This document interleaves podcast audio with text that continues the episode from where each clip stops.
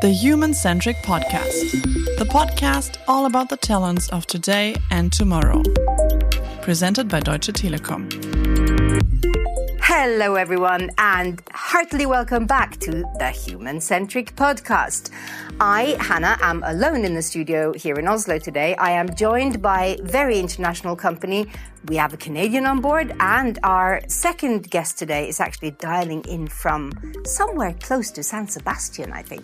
Very, very exotic. So here we are today discussing, as you can see from the title of the episode, this kind of incredibly central point to everything we're doing these days. How can we learn at work, learn and work independently on our own development? Things like reskilling, new skilling, upskilling are such kind of hot topics du jour in the corporate world, and for very good reasons because everything is developing so quickly. And finding the best ways of teaching people stuff, and kind of for us as individuals to learn how to learn. It's what this podcast episode should be all about, and it is really what our lives should be all about these days if we're trying to not just go to work every day and do what we did yesterday, which we all know by now isn't going to cut it. So, Laura and Jason, please just come to the mic and say hi, both of you. Hello, everyone. Hi, good morning. So delighted to have you both on board. So we have one internal resource today. And Laura, your surname is like De Juan, right? Am I saying that right? Yeah, perfect. Perfect, Yes. Jay. So tell us, where exactly are you dialing in from? I'm dialing from, in fact, Guecho, that is a small city in the Basque Country, north of Spain. So, and yeah, close to San Sebastian, as you said already. Oh, it sounds so uh, gorgeous. And this is actually where you work and live, right? Yeah. So, Yeah. yeah, I have no corporate offices around, and I'm used to do home office since like seven, eight years ago. Oh, right. So when the whole pandemic came around, you were already doing this home office thing. Yeah, the, the only uh, new thing for me is having the kids around. so that was yes. And that is quite a change, I'm sure, huh? yeah, Yeah. sure, I can tell you. Yeah. So, Laura, first of all, congratulations on this incredibly successful project, the Brain Box. We're going to tell the listeners in a second what it's all about, but of course, they already know by now. We're talking about learning at work. I was so curious when I heard your story. So, what happened? Three years ago, your boss came to you. Yeah, well, um, three years ago, I joined this project that is called ULearn, and this ULearn is is a project that has the aim to transform Deutsche Telekom into a learning organization. And within this team, we are 10 people working, and I'm the one that is focused on the learning culture, learning mindset. And there was a time where my former manager, she told me, hey, why don't you do a research about this uh, neuroscience topic and neurodidactics? So maybe it can give us a clue or a path. So how we can use this knowledge about how the brain works and how the Mm. brain learns so to make our learning life easier also in the corporate environment Am I right? You didn't know anything or very much about this field from before that, No. did you? No. no i Wow. had no clue what she was talking about and i said yeah but it sounds good it sounds interesting so why not and then i started doing my own research and learning and i really found a super topic. I, I really started loving it uh, from the very Mhm. beginning. And then i did a very first session with my team and they were so fascinated and they were so because it's a very new topic for all of us i think because we are working in an it company. So things like the brain and the learning environment and how the brain works is something that we are not used to talk about at work. I mean they told me hey and why don't you offer these sessions in our internal learning platform that we have and maybe more people can join and they can also take the advantage of this knowledge and you can help them to learn easier. And yeah, okay, then I gave my first session in this internal learning platform. And then, uh, yeah, I saw that there was a lot of interest in people. And then the first session became a second one and then a third one. And people were asking for, for more. And then I um, created a series of five sessions and I'm offering them every Thursdays, sometimes in the morning, sometimes in the afternoon because of the time shifts. So people from also America or Singapore can join. Amazing. Yeah, so that was how it started. But Brainbox now is not only about these learning sessions. I also created the Brainbox, the initiative itself. And together with the sessions, there is now a space in our intranet and I upload there all the content and all the material from the sessions, but also some videos, articles, tips and tricks about learning techniques. Uh, Great. Some bibliography, and so people can explore deeper if they want. So right here we have a, like a brilliant little advertisement, guys. For those of you listening in who are actually within the Deutsche Telekom universe, here's an invitation if you didn't already go there. There's a learning site, there's an initiative.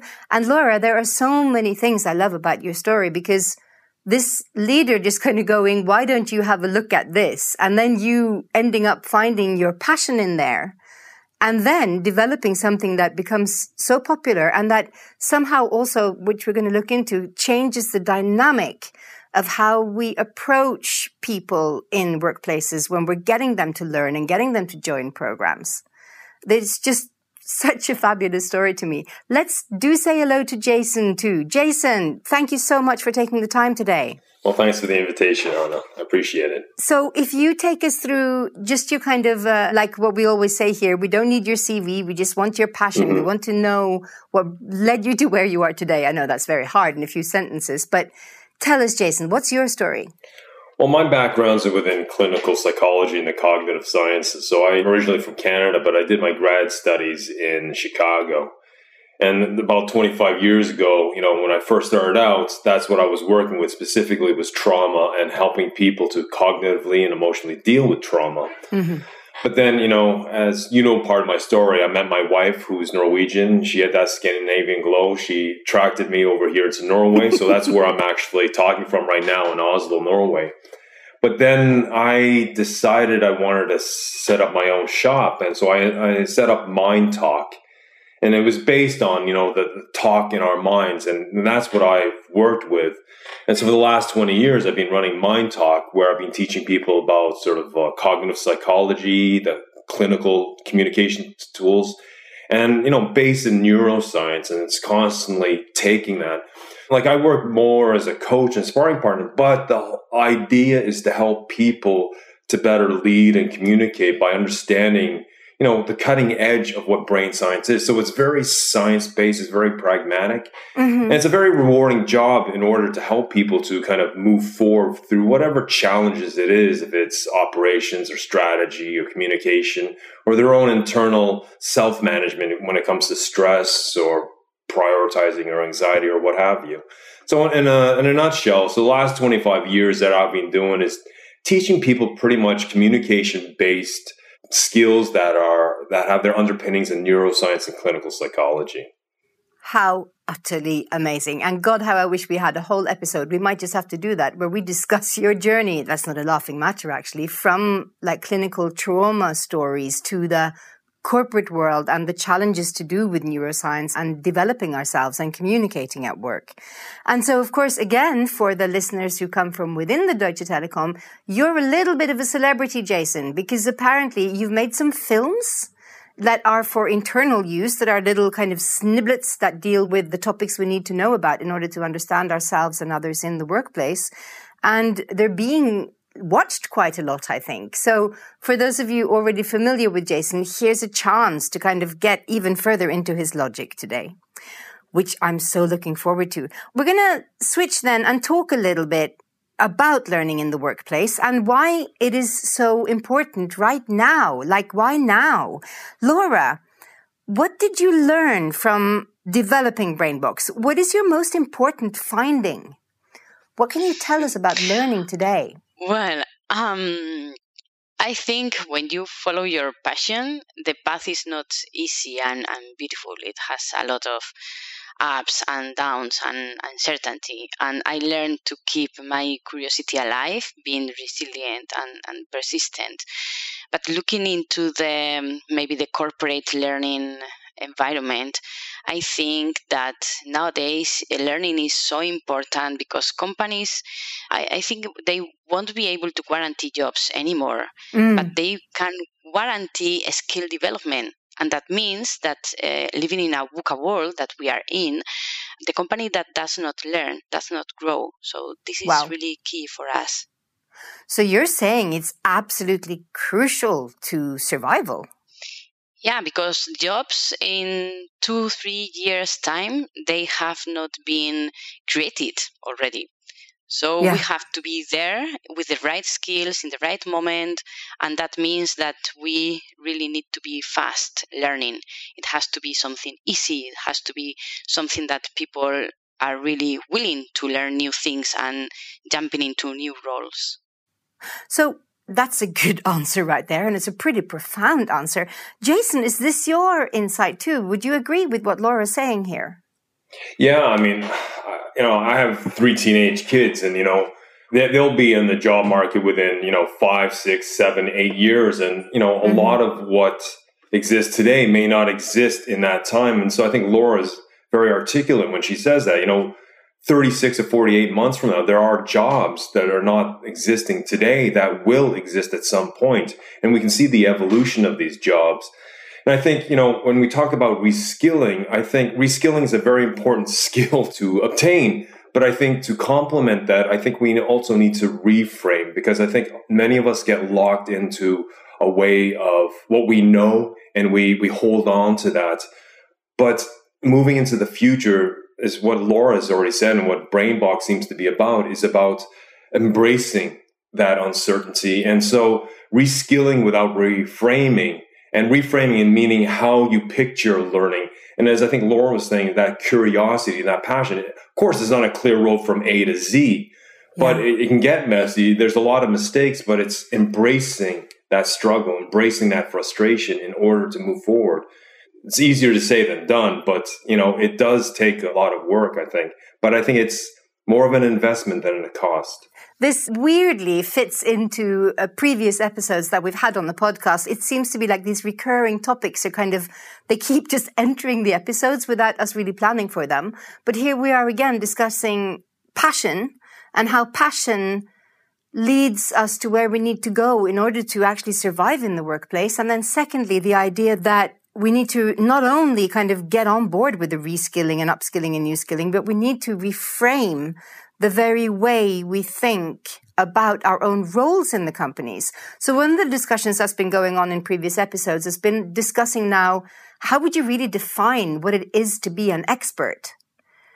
And becoming an expert or calling yourself an expert sounds a bit like a dead end these days because everything's changing so fast and we need to get on board in the new stuff so quickly that the moment you sit down and you kind of go, I've got expertise now, you are actually stopping to learn. So, so many fascinating thoughts in here. So we determine, we do agree. Gosh, it's an important topic. Laura, if I try to kind of lock us into giving advice for any leader out there in Deutsche Telekom right now, seeking to grow their people, having this knowledge on board, what would be your number one advice? How do we go about it? Hmm. I would say give your team a space to learn. And when mm. I say that, it's not just attending trainings, it's more about creating the proper environment within your team mm. so they can learn from each other and allow them to make mistakes. So learn from them. I think this will help create a mindset of discovery and, and curiosity. So you're saying some very important things. You're saying dare to trip up, dare to fail, and create a culture where we are allowed to fail and discuss yeah. our failings even. And also you're saying create a space. I think, you know, as a trained kind of communication coach and trainer myself, it's one of the biggest enemies and obstacles I'm up against, definitely in my work, is just basically time. People are too stressed out with being stressed out and they're not taking the time for the bigger picture or for like actually absorbing new stuff.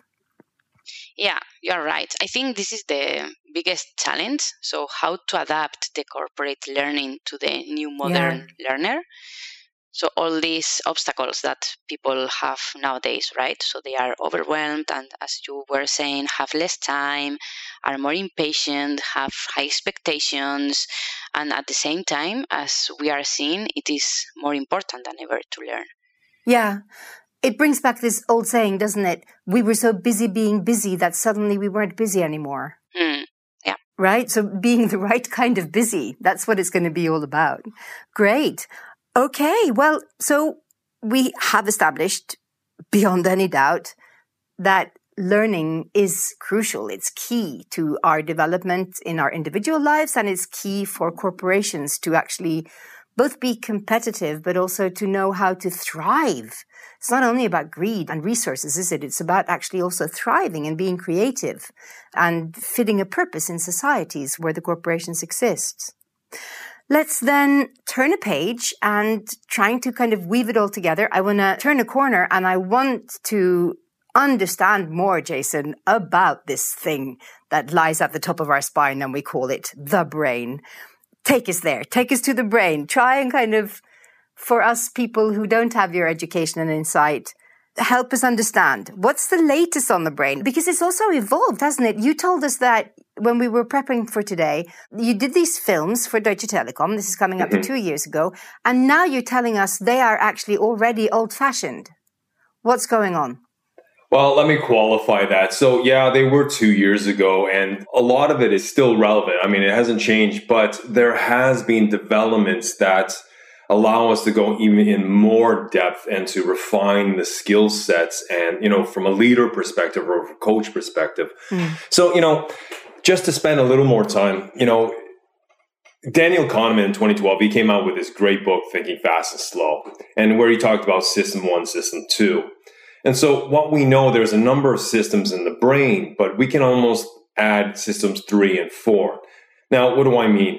Well, I know this is an audio format, but if I could ask the listeners or yourselves, you know, you, you have the two hands in front of you. And if you fold your thumbs across your palms and then you wrap your fingers over the thumbs, you'll create two fists.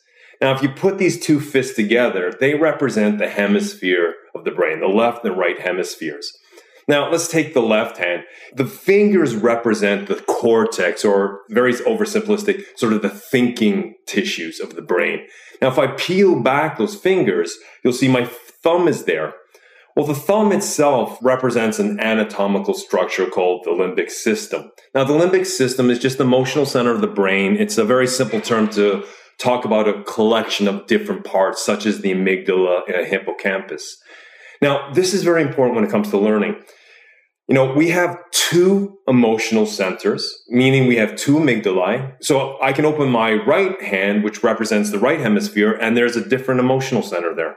Now, there's a complete difference between the left and the right. They both have logical sensors and emotional sensors, but this is key to learning.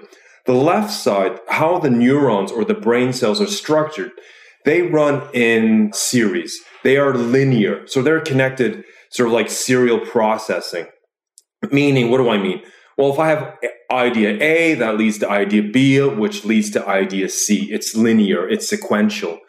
And so on the left hand side, if we look at the anatomical structure of those fingers on top of the thumb, the, the logical centers, the cortex, what is that responsible for? Well, it's responsible for critical thinking and judgment. Mm. It's very black and white. It's detailed, it's concise, and precise. It looks at uh, it's language and it's verbal. It's also what we call temporal, meaning it's sequential. So temporal in this case means past, to present, to future.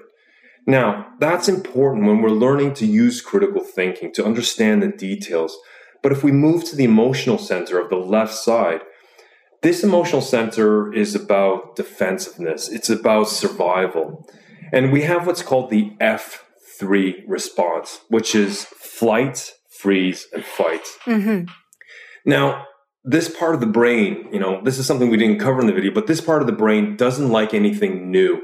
And so this is very important when it comes to learning because this left side of the brain, the emotional center, it wants to keep what it controls. It wants to stay in certainty. And what is certainty? Well, in those videos we did with Deutsche Telekom, certainty is about what we've already learned, what we've already achieved.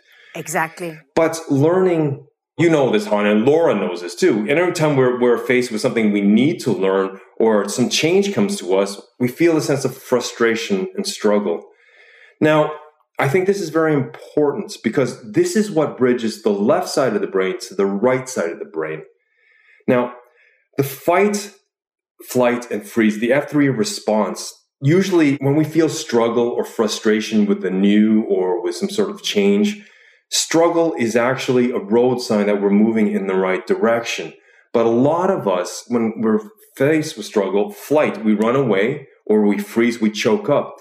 But the most important F3 response, and this is why the left side of the brain, the emotional side, is so important because the fight means you're embracing the struggle.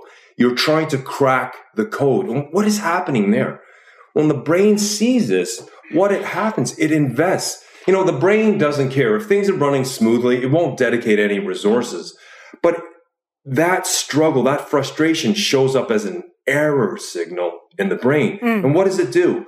Well, it dedicates neuromodulators. Now, neuromodulators is a type of chemicals. The first one is it releases something called noradrenaline. I hopefully I'm not geeking out, but I think this is very no, important it. when it comes to learning. Okay, so noradrenaline, this neuromodulator, what it does, it triggers the CNS, the central nervous system. It means it activates us, right? And we know what it feels when we're feeling a sense of pressure, or anxiety, right? When we're struggling, it activates us. And then what happens? It releases a second neuromodulator called uh, acetylcholine. Now, acetylcholine is very simply, it's like a spotlight. It puts attention on those neurons which are struggling. Now, as we try to crack the code, as we try to learn, as we embrace the suck, as the uh, American Marines, uh, not the Marines, but their SEALs. That's their slogan. I think it's perfect. Embrace the suck, embrace the struggle. Yeah. Because the struggle and frustration you know, Hanne, is the signpost that we're learning. And once we crack just a little bit of the code, what happens? Well, it releases a third neuromodulator called dopamine. And dopamine is just like that. It's dope. It makes us feel good. Now, this is the critical point. When we embrace the struggle, it links the left emotional center to the right emotional center in the right hemisphere. Now, the right hemisphere is wired differently it's wired like a parallel processor. It works in, as Laura's saying, to find the passion and the curiosity. Well, those are just emotional words. Those are key because those are what uh, defines and dictates the right emotional center. Now, the right emotional center is its own anatomical structure. What does it focus on? It focuses on taking risks, uncertainty, learning, growing, developing, adventure, opportunities, and possibilities. But, you know, we, we can go too passionate, and that's why the logical sensors are very important. And so, I mean, this is a whole workshop, and I'm trying to cram this in 10 oh, minutes. you're doing great. But, you're doing great. I think even I understand. But the learning, Keep going. but the learning in itself is just that. Basically, what we want to do is embrace the struggle. It seems counterintuitive, but when we embrace the struggle, whether we're running and we're trying to push faster or we're lifting weights to become stronger or learn a new language and we're struggling, that's what we want to do. We want to embrace the suck. We want to embrace the frustration because of these neuromodulators, because the brain will dedicate more resources to that. And so this is about building habits. So when you have two neurons that are starting to fire together for the first time, you know, the electrical signal will be weak, but habits aren't formed over a length of time. They're formed of how often you fire those neurons. Mm-hmm. You know, mm-hmm. Hebb's law, one of Hebb's laws, uh, when it fires together, it wires together these neurons. So every time we practice something, every time we push towards something, this fatty tissue called myelin, myelin is what coats the neural connections. Think of it like copper wire the thicker I put the insulation around the copper wire, the faster and the more stronger that electrical signal will pass. Okay. Well, the brain's the same thing. So when we embrace the struggle, Hanne, yes, um, that's just what it is. We create this fatty myelin sheet that coats the electrical signal, and that's when we become more adept, more skilled. So let me try. Let me see if I understood any of this correctly, Please. Jason. Thank you Sure. so, so much. Oh God, I, I like always. I wish we had a whole season for this, but I actually think there was a lot of really, really juicy learning in there. But your bottom line, which is beautiful too, is embracing the feeling, the frustration of feeling stuck or feeling the struggle. So you're actually saying, if I imagine I was overwhelmed by a new learning task and I really didn't get it, then maybe I would go to like flight or freeze. But there's a certain kind of saturation point where I can stay with this struggle. It's that fight response, correct? Yeah. And then you're saying our hormones are actually our friends here. Also, the, um, like, I'm using my inverted comma fingers now, the, the kind of bad uh, Sure. experience of hormones like noradrenaline or cortisol would kind of speed me up towards the dopamine kick if I just stick with the struggle. Is that what you're saying? Yeah. So there are chemicals, they're not hormones, but just to, Oh, right. just for pedantic sake. No, it's okay, but it's they're just called neuromodulators. They they modulate how we think and, and they, they they focus time. So I think just to connect it to something Laura said, you know, it's you know the frustration or the stress that a lot of people are feeling. Sometimes I think it's very important because it's hard to talk to colleagues who are in the same culture or to talk to sort of internal coaches or friends Yeah. and family. Sometimes it's good to find a sparring partner outside of that because sometimes we can't use the mind to get out of the mind. You know, sometimes when we're stressed or we're pressure frustrated, sometimes it's very hard for us to be able to get ourselves out or if someone's stuck in the same culture as us. Again, they, he or she, they also have a like-mindedness and that has its strength and it has its disadvantages. And friends and family, sometimes it's hard to bring home work and frustrations because they have their own work and frustrations. Yeah. what I'm saying here, I think it's very important is that they have someone to, they can articulate their thinking and their emotions. Why? Because the most important is, is when we can articulate or describe our thoughts and our emotions and we can see them for what they are, they allow us to get more objective. So we can still feel the frustration, but back to your point, Hanne, we can shift to the fight. We can shift to a more constructive mind talk in order to deal with it and thinking, you know what? Wow. Again, it's the reskilling coupled Yes. with the reframing. But Yeah. you know, when you couple reframing with the reskilling, reframing, I think is just another way of telling you the self your story to, you know what, I gotta embrace the struggle. Yes.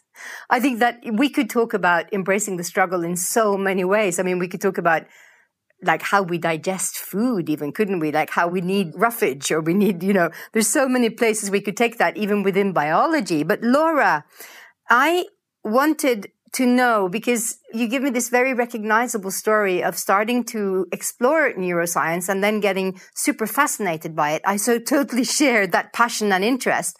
I was curious to ask you, with your new insight, as you grew to learn about the brain and how it works and how your brain works, did it change your day to day? Did it change your everyday life? Yeah, of course. And not only mine, but also my kids' uh, study routines. And I hope that also the participants that have attended the Brainbox sessions. But in my case, what I can say is that one of the changes I made is the way I learn new things.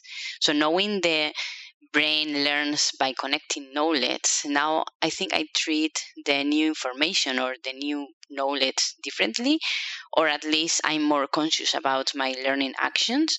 And on the other valuable thing, and I think also very linked to what Jason is saying uh, about this uh, struggle, is that also the when you are in this point in this struggle, it also helps you open to different ideas.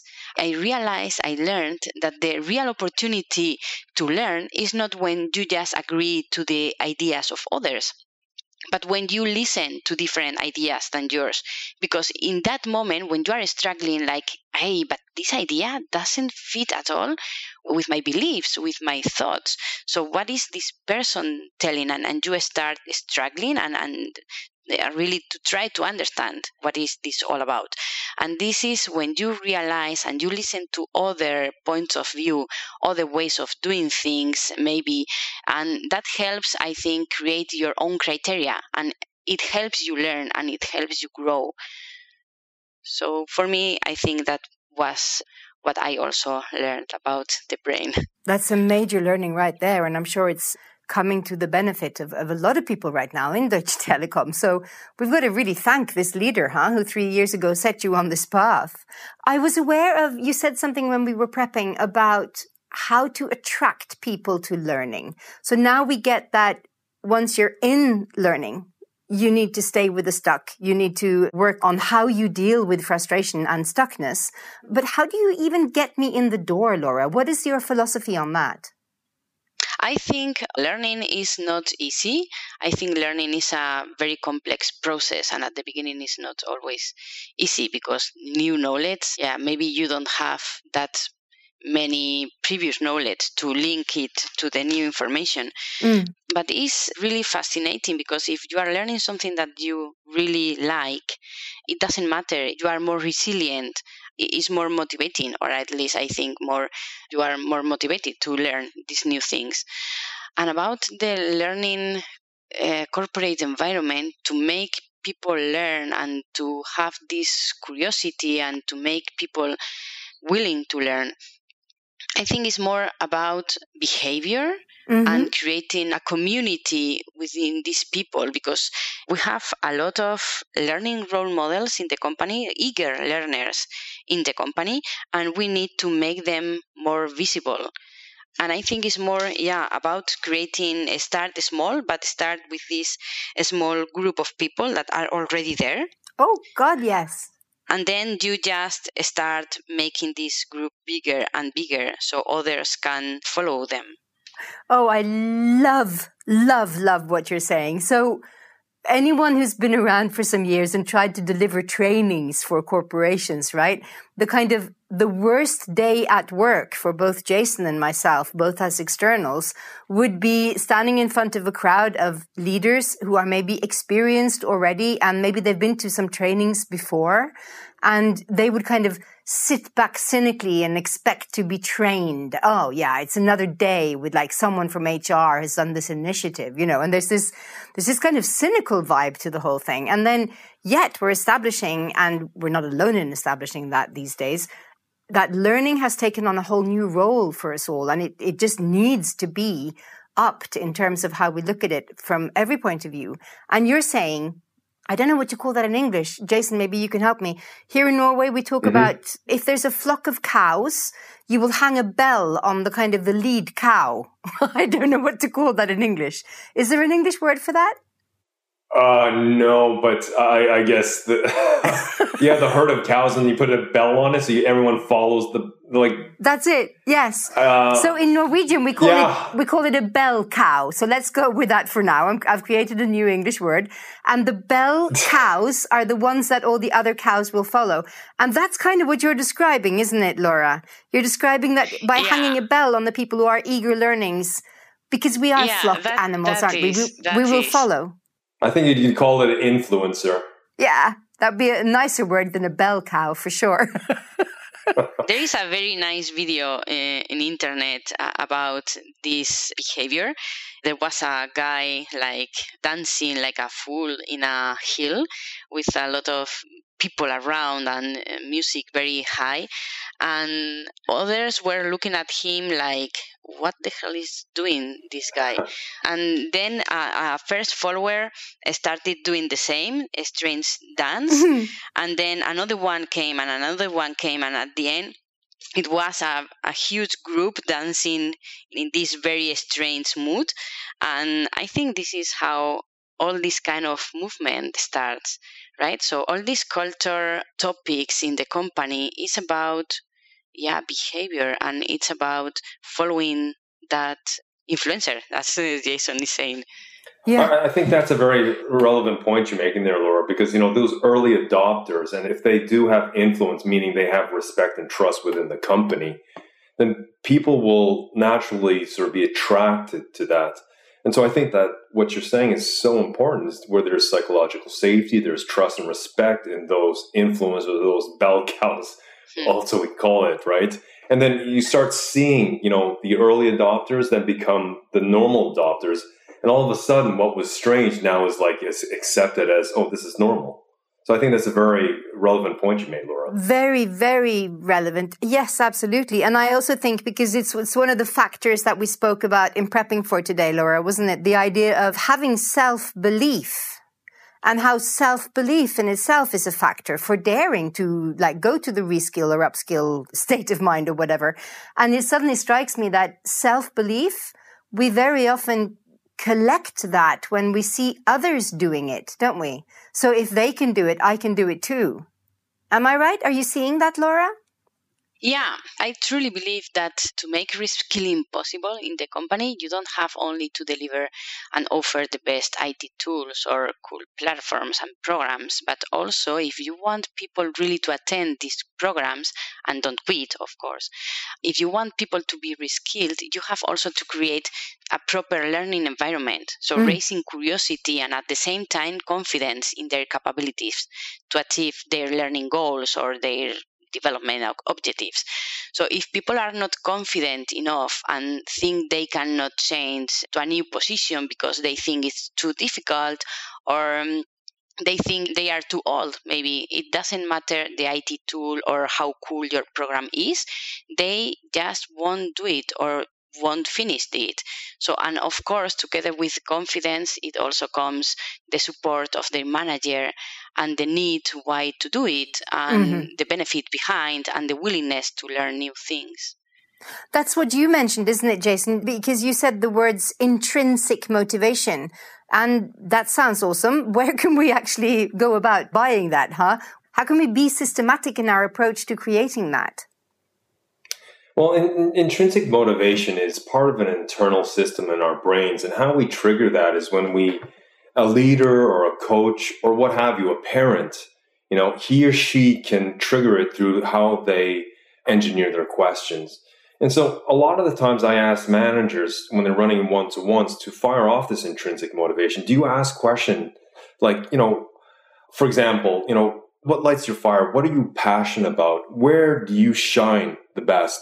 What do you love doing? I mean, just questions like this, they seem very small and such, but they actually have kind of significance. So if we engineer questions where it's about the person, you focus in on him or her and what they like to do, that actually switches on something called the basal ganglia and a specific part called the striatum. Because when people start talking about things they love to learn or they do, for example, a great way to start a conversation is maybe from a side thing where you ask them about their hobbies and what lights them up, sort of their inner spark for that hobby, because that becomes a natural extension in which to talk about reskilling or learning or whatever vocabulary you want to use.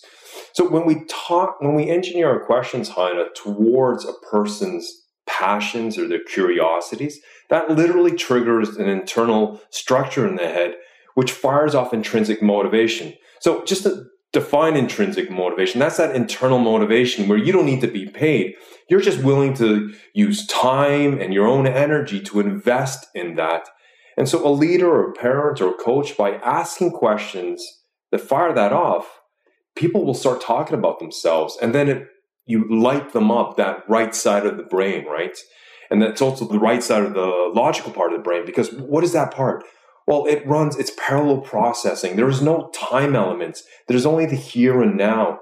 And the thing is, this is how we can get people to embrace uncertainty, to embrace a level of autonomy and agency, and to focus more on efforts than always the final outcome. So I think it's very relevant what Laura has just said. Thank you for that, Jason. And I think the idea then of coach style leadership just became afresh and new to me because within the major coaching schools now, you've made technology of question asking, haven't you? They are really the go-to place if you want to get better at question asking. So engineering your questions. Ooh, I love that. For all of us now, actually, for all three of us, because we're coming towards the end of the episode, sad but true. What I like the core hacks and tips and tricks in here. I'm hearing stay with the stuck and dare to experience the struggle. Sorry for stealing that one. What else can we leave people with out there? I think I would say look for this thing that your heart is beating for. That will help you to be more resilient, to create your own learning environment if you don't have it. There are many people around us that are eager learners and that are willing to learn and share new things.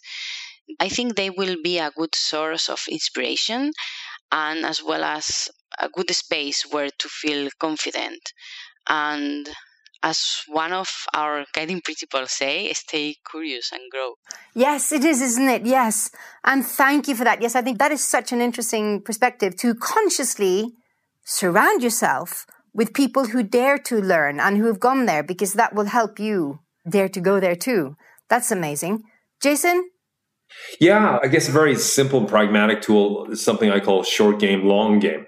Uh, that has to do with sort of effort versus outcome. You know, when I'm working with clients, what I try to do is, is where do they invest their focus? And uh, we do we do an 80-20 breakdown. So 20% is looking at the long game. That's the final outcome.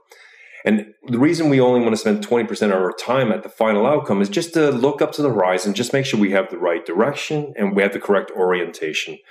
Where most of the time, 80% of our focus should be in the short game. That means kind of in the here and now.